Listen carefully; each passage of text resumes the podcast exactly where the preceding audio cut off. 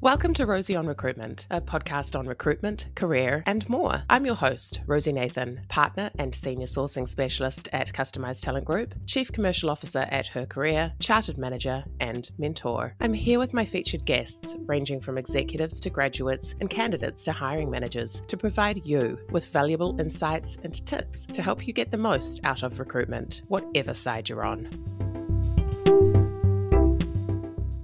This is the first Rosey Review episode. In these shorter segments, I take a single topic aligned to recruitment, getting a job, or even a career question I've received and share my own views. Today's topic is Recruitment 101, mostly for those new to the market or who've never really thought about what goes on outside of their own placement into a role. Here are my thoughts. I hope you enjoy my sharing. I think we'd all agree with the Wikipedia description for recruitment, which refers to the overall process of identifying, attracting, screening, shortlisting, and interviewing suitable candidates for jobs, either permanent or temporary, within an organisation. So, now that we've got that sorted, what does that mean in human terms? To take a deeper dive, I'm going to break down the process for you.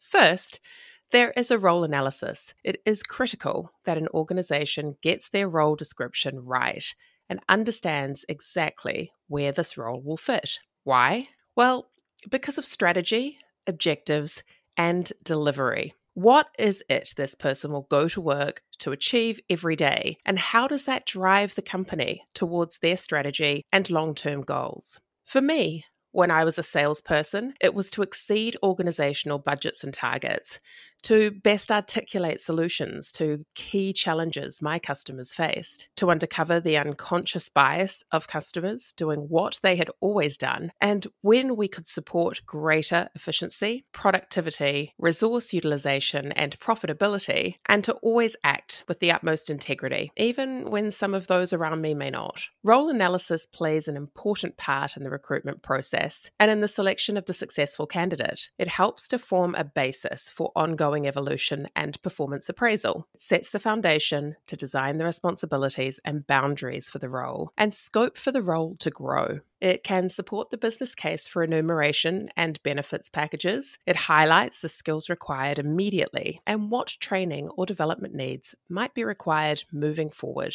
It also provides the key to understanding productivity delivery for the business. Second in the process is sourcing to attract and identify the best candidates for this position. As a recruitment partner and senior sourcing specialist, it is not only my job, but also my drive to make sure that I deeply understand the role, the objectives of that role, how that role will fit and function in the organization, and that any nominated or shortlisted candidates fit in both organizational culture and values. This does not mean being the same. Diversity is incredibly important, and more companies are seeing the benefits of hiring more that are not like them and those before them. Here, I'm looking for the right skill, personality, education, attitude, behavioral, and competency level of any candidate. In general, for role analysis, a company wants to ensure they're pitching at a competency and salary level that is not too inexperienced, that the candidate would be out of their depth if successful, but also not so overexperienced they would be bored or professionally unfulfilled.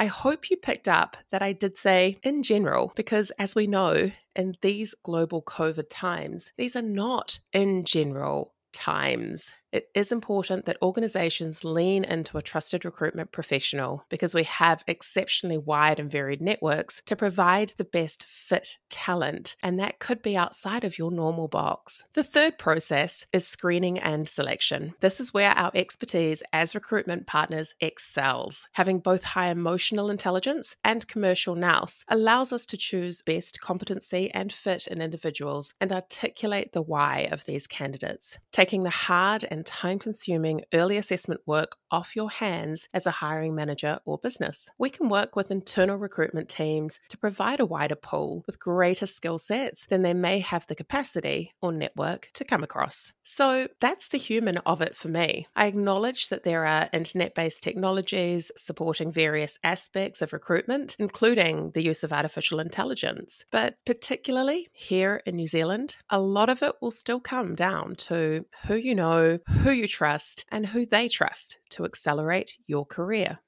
I entered into recruitment because I knew this was where I could walk my talk. I have skin in the game with you. My reputation and my income is on the line with every placement. I not only want to work with you now, but I want to become that number one partner you trust for all of your recruitment needs. I'm so proud to be working at Customized Talent Group, where we are 100% New Zealand owned and operated, and with a team that are dedicated, focused, and client centric. We are committed to seeing our businesses, our economy, and our country thrive as soon as possible and want to ensure we're a key part of that rebuild for as many as we can be. To get in touch with me or any of our great Customized Talent Group team, head along to customizedtalent.com, connect with us on LinkedIn, and check out the show notes with helpful links and contact details.